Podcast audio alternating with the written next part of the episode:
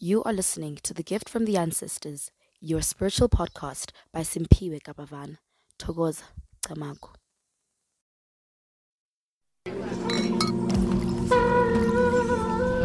We have crafted Castle Milk Stout to be savored. Simply pour the velvety smooth liquid, then pause to let the creamy head settle. All that's left to do is to sip the rich textured flavors and enjoy the satisfying taste. Castle Milk Stout. There's a journey in every moment. Tokozani boko kunomkhulu, and welcome back to The Gift from the Ancestors. I have a very special guest today, Ugogo Thuli. She's a Sangoma, a priest and a healer based in the United States of America in California. Kamako Gogo Gunjan. Mago, Niapila wena unjani. I'm good. It's such a wonderful opportunity to talk to you and engage with you. You know, it's very interesting to discover you on Instagram that you are a healer based in America. I know it's quite strange and interesting, but over time it has began to make sense. So, what made you accept your calling since you are based in America? What made you accept it? Yeah, so for me, my journey was, I know that a lot of times when people find out they have a calling, especially a Sangoma calling, there's sometimes a lot of fear and resistance, but the space that I was at in my life at the time, I was very open to it. I had already begun exploring yoga and meditation and trying to understand spirituality and metaphysics, and also a brewing of anxiety and feelings of disconnect. And I had already in my mind, you know, I didn't know that I would be going into African traditions specifically, but I already knew that spirituality was something that was more than just an interest. It was like a passion. It felt like a calling. And I knew that I needed a teacher at some point. I had no idea how I would find it. Luckily, I connected with a group of Black women in a spiritual retreat, and was introduced through that community to a Sangoma, an African traditional priest in many African traditions. And she was the one that made me aware that I had an ancestral calling. And so by that time, I felt like, even though I was still young, it felt like it had taken forever for that clarity to come. So I was just like, I didn't even understand everything that she said in the reading completely, but I was just open and ready to respond. How did your family receive this? Since you grew up in America, you've never been to South Africa or Africa. How did your mother, your father, your siblings receive you having a calling? How did they handle it? How did they process it? How did they, you know? Yeah, well, it was a challenge. You know, it took them some time. My parents, I was born in West Africa, and my parents and myself came here at a very young age, though, at 4 years old, so I don't have a lot of memories of our life in Burkina Faso. But my family is very Catholic, and at that time, I was in my early 20s, and there wasn't a lot of things that they could say or do because I was an adult, but being that I was living in the family home, it was a difficulty. And at first there was this shock around, like, what kind of cult have you gotten yourself into? Who is this lady that is taking you away from what we've raised you to be? And at first it was very, even just when I was interested in metaphysics, right? It was very difficult conversations around, are you Catholic or not? You know, and at that time I felt open to many different things. So the initial conversations were a little difficult, but luckily, you know, the ancestors really weaved their way into helping them understand You know, it's like my father, for example, and I think African people in general, even if we don't understand African spirituality, we love our culture. Mm-hmm. And I can see, and I try to make that connection with my parents. Mm-hmm. You know, my father knows that his grandfather was, you know, a healer. And my mother began to understand that some of the things that I was doing, like, you know, pouring libation, even though in her culture they don't call it that or they don't call it a ritual, is something that she was like, oh, I get up and do that sometimes in the morning. You know, I pour water and I call on my ancestors and I ask for things. Mm. So they started to see through their own cultural understanding what I was doing. And over time, it eased the relationship. Of course, you know, we're still learning and growing together. But it definitely, the more I accepted myself and tried to explain less, the more things flowed. Mm-hmm. So in where's Burkina Faso? Is it near Egypt, Nigeria? Burkina Faso is in West Africa. Mm-hmm. It means land of upright people. Mm-hmm. And it used to be a greater part of the Gold Coast. So the Ghana, the whole West Africa, that whole West African area used to be one place. Mm-hmm. And that's where I was born. So they as you were saying, they also like sangomas there, ne? There are traditional healers. Mm-hmm. They're not necessarily called sangomas. Mm-hmm. There is a very well globally known healer called Malidoma Somme, who is a Dagara healer, and from that lineage as well. I was born into the Mossi group of people.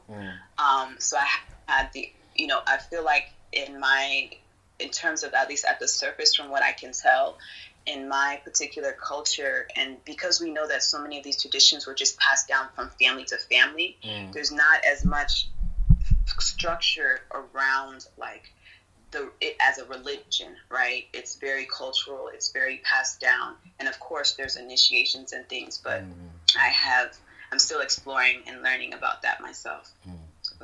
So could you shed some light about your ancestral guides, their history since you moved to America? That's a good question. You know, one of the things about my ancestors and what I've noticed about many of us who are, whether on the continent or but especially in the diaspora, is that we have many cultures, many lineages, many different types of ancestors within us.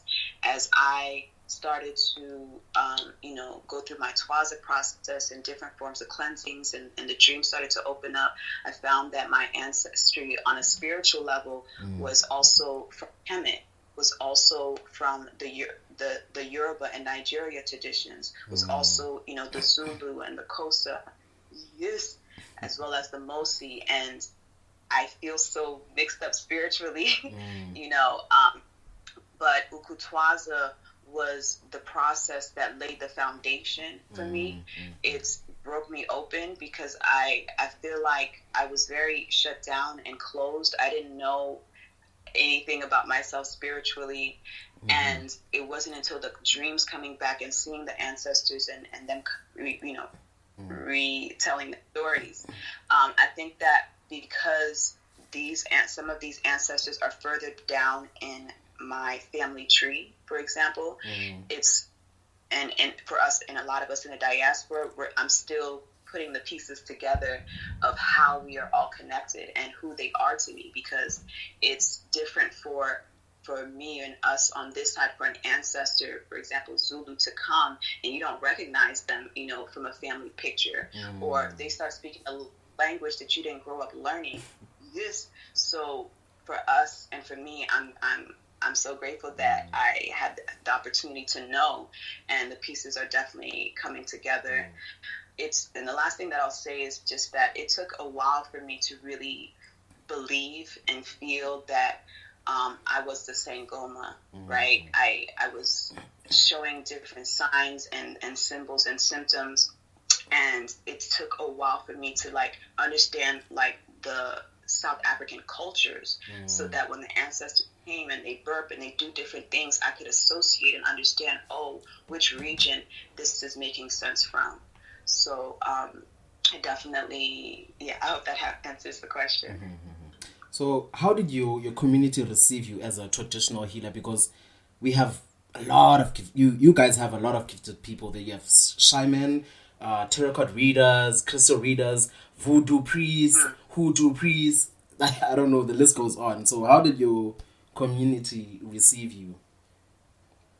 Yeah, so I graduated and completed my process about 5 years ago, and a little over 5 years ago. And at that time, where I was at home on the East Coast, I didn't feel very welcomed. Mm-hmm. You know, I felt like the strange oddball in the circle, and in that side, I wasn't really immersed in different spiritual communities. It was just my family, my immediate friends, you know, and none of those people were like spiritual or crystal this or yoga that. Mm. And so I felt very isolated, and I immediately sought to immerse myself in different environments. I went and traveled to South America, Central America for some time, and eventually moved here to California. And I would say that, you know, in general, at first, especially with other Black and brown people, so many of them at the time, like, were super Christian. You know, on social media especially, I didn't see that many people talking about ancestors. So I really walked my way through slowly. I would talk about ancestors and African spirituality from an energy perspective. I would talk about what inspired me, what I was discovering, and I slowly started to find that if I could speak, you know, their language, you know, to express who we are, that I could be a bridge. And one of the other side of it is that because new age forms of spirituality and of course this concept of shamanism is becoming very popular, sometimes there is a greater excitement about an African traditional healer or an indigenous healer. And so I feel very embraced, but also I see how that can sometimes honestly be toxic, right? So it's navigating many different layers of being, feeling a little bit super different from all the other spiritualists, because we have different, you know, sounds and ways of doing things. But most of the time, people being very receptive and open to dig deeper. You know, I've seen a lot of, I don't know how to classify them, or, you know, I don't want to be racist or anything. I've seen a lot of white traditional healers who come to South Africa, maybe Mozambique, and Bazotwasa. How do you feel about that? I'm also gonna, you know, fafa a few points and some of that. Yes. So I have a lot an array of feelings around that, and it's not one sided. I feel like the first point is, you know, it's hard for me to have a specific opinion because I'm in America, you know, and I feel like the conversation should be driven by the healers in South Africa, in Mozambique, in West Africa, because they are the ones who these white people or different culture arrived to.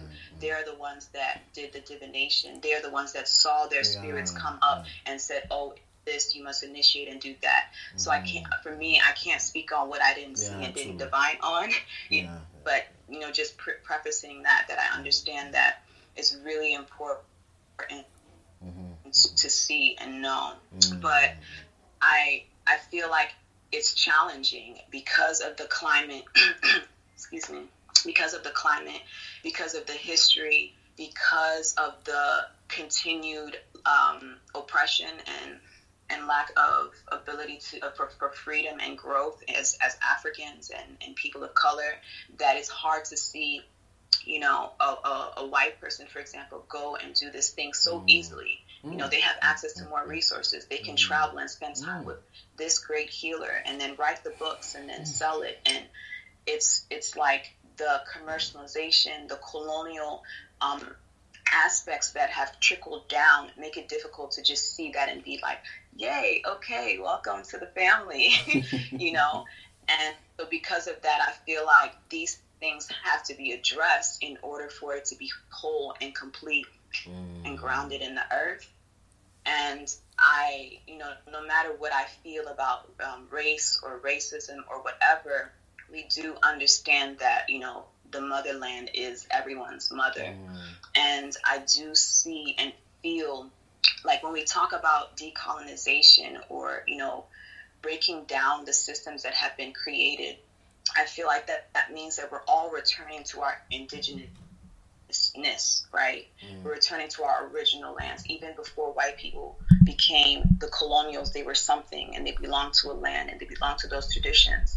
And even the traditions of those lands went back to Africa. And if we know that we are the, if the black woman is the mother of the earth, right? How can we deny those ancestors to white people?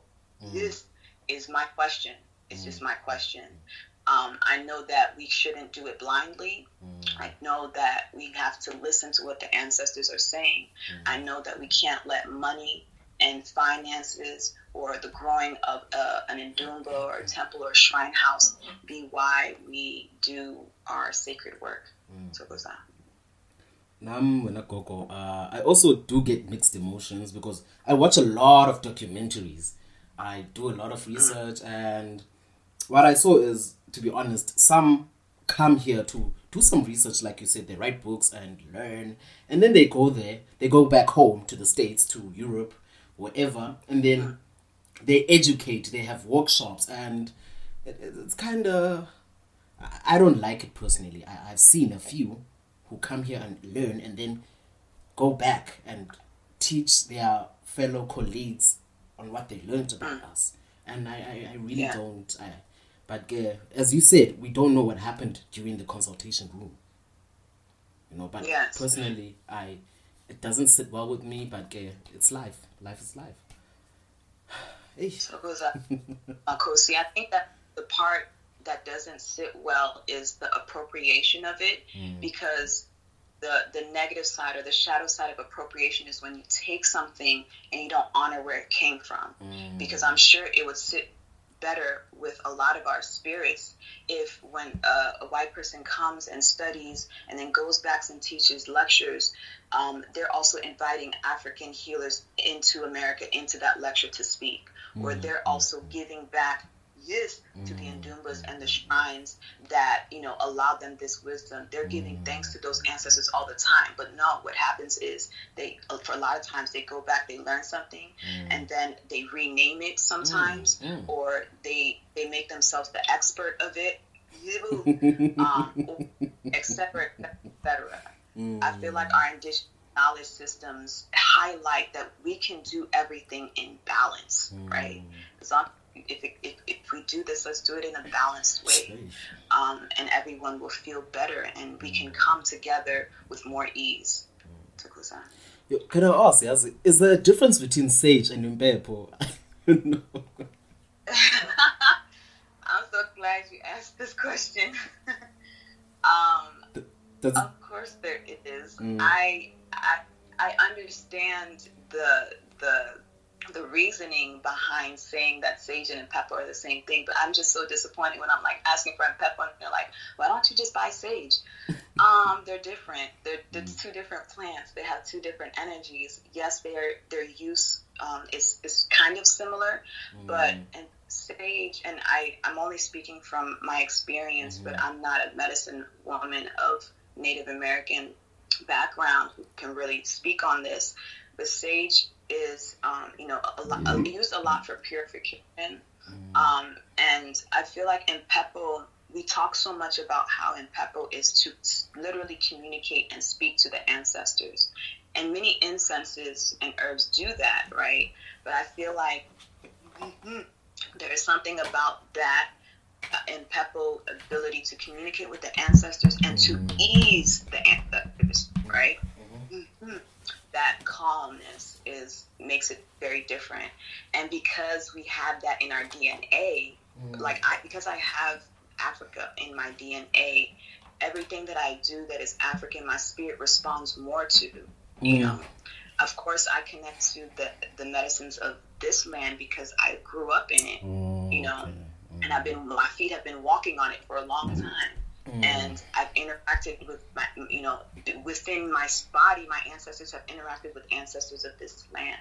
So it's not a either or, but a both and acknowledging, because each culture and each land also has like a specialty that I really appreciate. I noticed something as traditional healers, we leave food and samo for our ancestors. And I can relate to other cultures, like, I don't, to name a few, or to name one, like the Mexican culture, they call it the Day of the Dead, or, you know, where they take food and leave it at the graveyards, they decorate. Do you think there's a link between all of us as spiritual beings?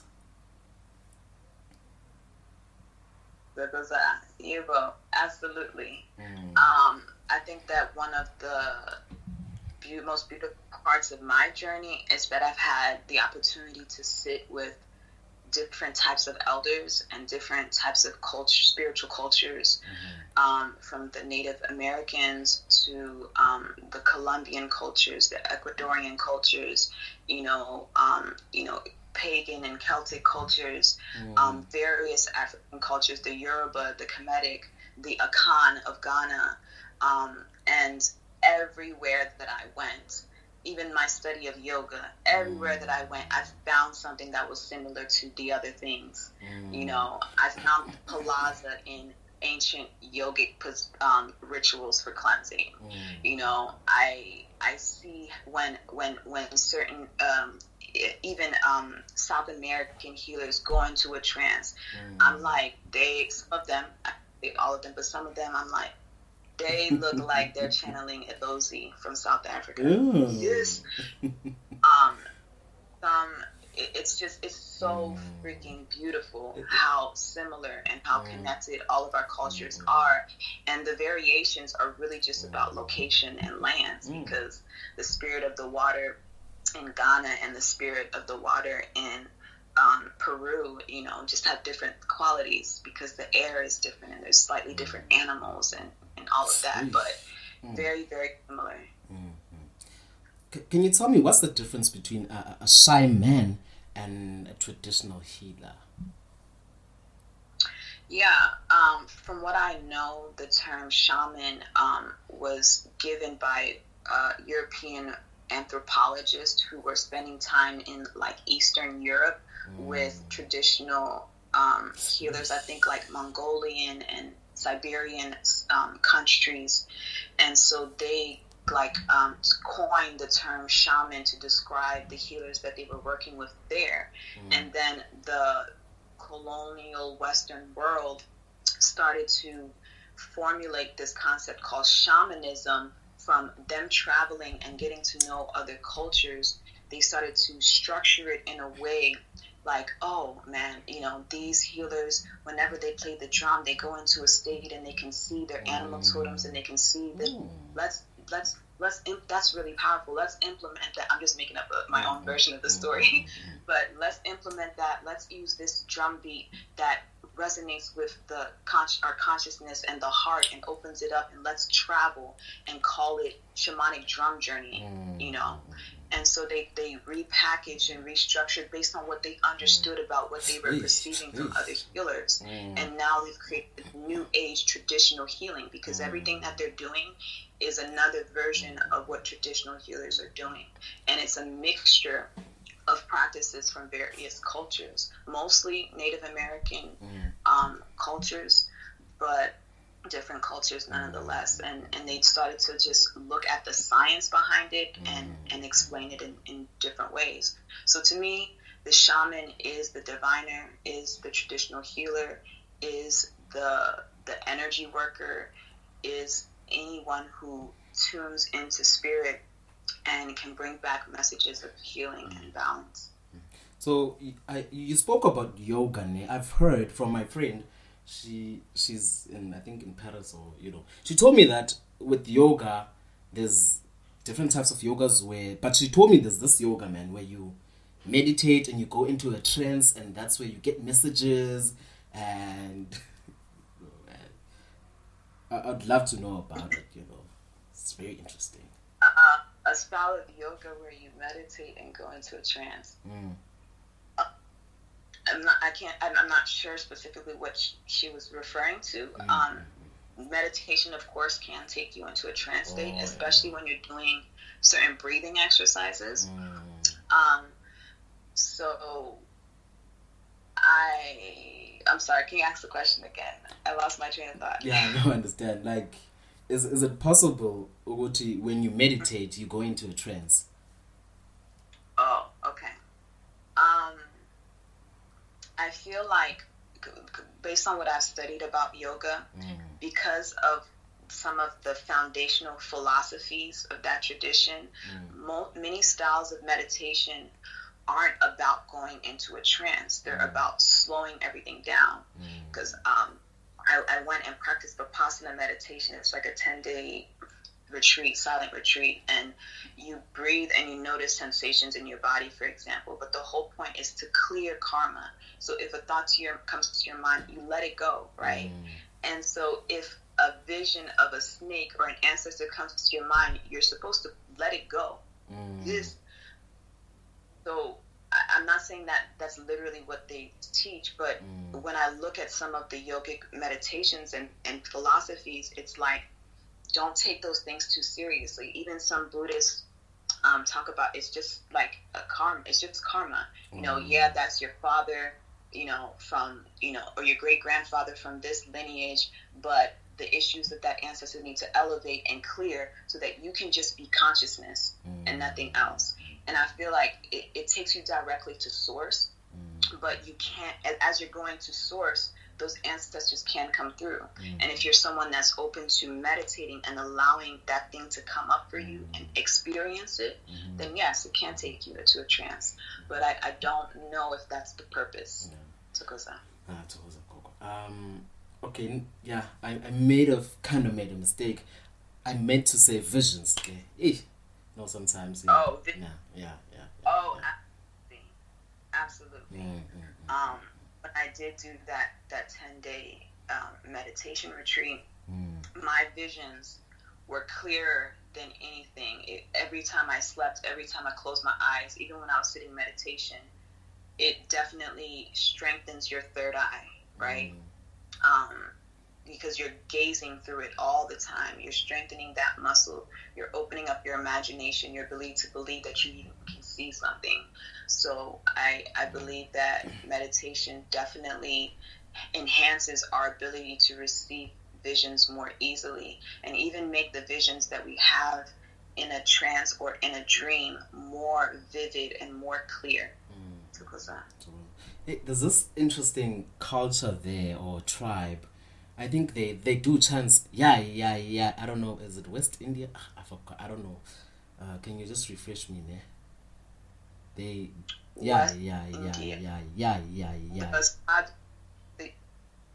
Pardon, Coco? Is it the sadhus? They wear like feathers on their heads. I don't know. What do you call them? Oh, not in India. You mean here on this side? Yeah, here.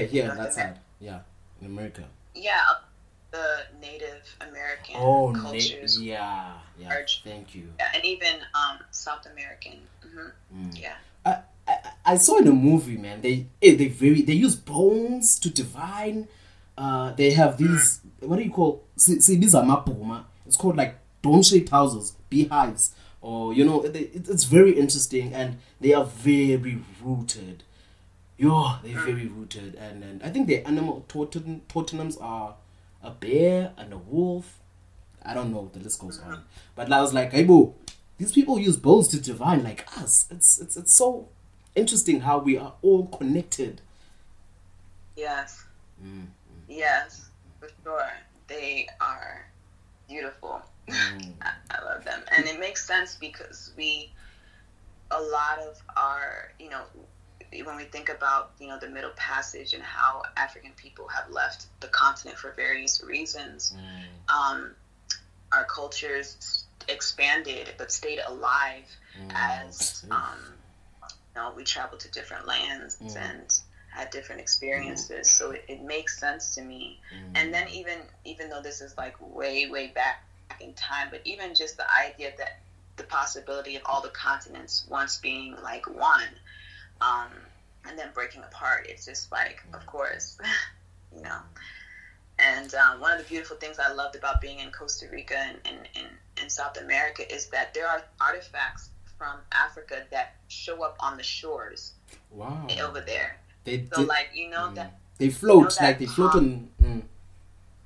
Yeah, there's this seed. I forget what it's called, but it's a seed. It's a big brown seed that we use for dreams sometimes, and different things in West Africa and South Africa, and it's like a good luck charm as well. It shows up on the shores in Central and South America. So you go there and you see things from Africa as well that they're using and making art out of, and having spiritual experiences with. Wow. I gotta get myself to the States.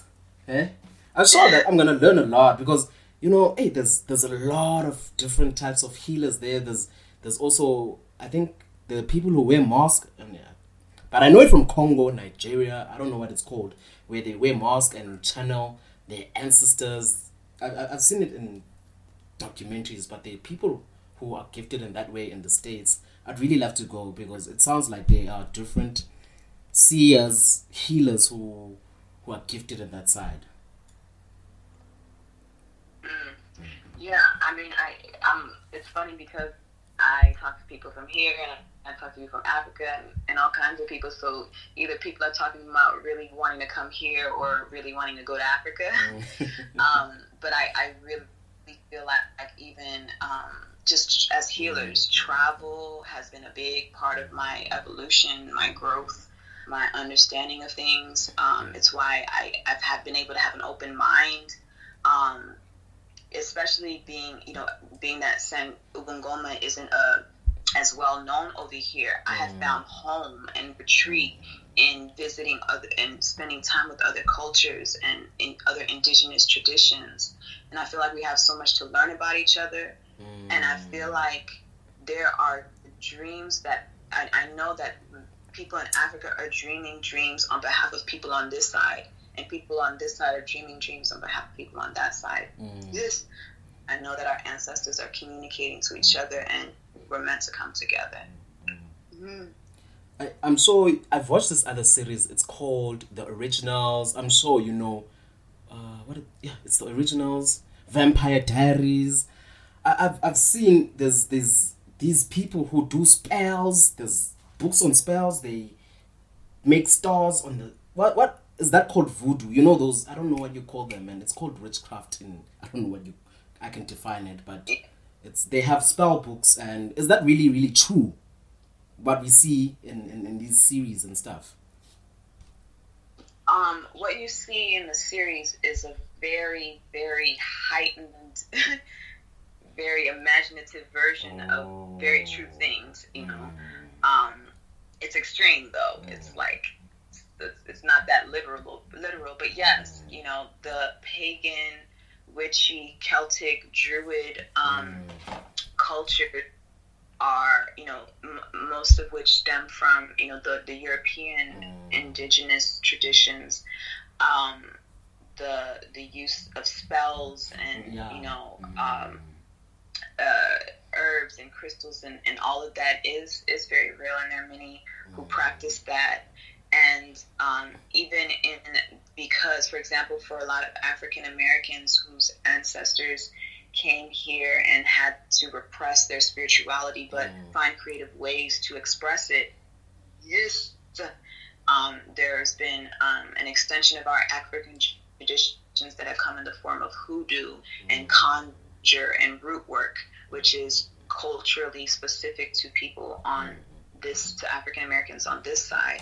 And so the things that their ancestors were still inspiring them to do, and the herbs and the rituals and spells, and because they also had a lot of, with the injustices that they experienced here, they also had to use magic to overcome, to play the drum, to fight, to dance. to put things, you know, herbs in people's socks, you know, for protection, you know, against the crazy of historical things that had happened to these people. So sometimes, you know, the I guess the witchcraft and these types of spells and works seem so like defensive and like demons and this and that, but at least from an African American perspective, it's important to understand that it's coming from a space of they had to protect themselves, learn how to protect themselves as well in different ways. So I heard you mentioning the word hoodoo. What's the difference between hoodoo and voodoo? Okay, I'm gonna try my best to honor this answer. No, voodoo is specific to West Africa, well, not only West Africa, but it's well known from Benin. And as it traveled to other spaces like Haiti, I believe it was called voodoo. So voodoo is an extension of voodoo and those types of practices and how it evolved in the diaspora. Hoodoo, I believe, is it's in relationship to voodoo, but it speaks to those African American or diasporic rituals that evolved from the experiences of people of color on this side. So it's like, you know, in South Africa you have, you know, Sangomas, and you have the prophets, and you have like the Izitunwa, Elozi, you know, and Zunza, and all of these different categories of spirits and ways of working with similar energies. So I would just say it's an all of these are branches of a tree that are in African spirituality. There's this country that you mentioned, man. Is it Benin? Is it in Nigeria? No, it's not in Nigeria. Benin is a country next to, it's around there. It's in West Africa. Because I was watching documentaries. There's Ifa priests. So they said Uti voodoo and hoodoo originates there. You know, and it's very fascinating. Like they're very rooted. People from those countries, I watch a lot of documentaries. It's really interesting. So, from your question, it's beautiful. Your curiosity is beautiful, and there's so much to learn about our ancestors did the same thing in different places. Thank you very much, Gogo. I hope our listeners have learned a lot. Ndiyabulela Gogo, ndiyacamagusha, ndiyathokozisa, hey, for this wonderful opportunity.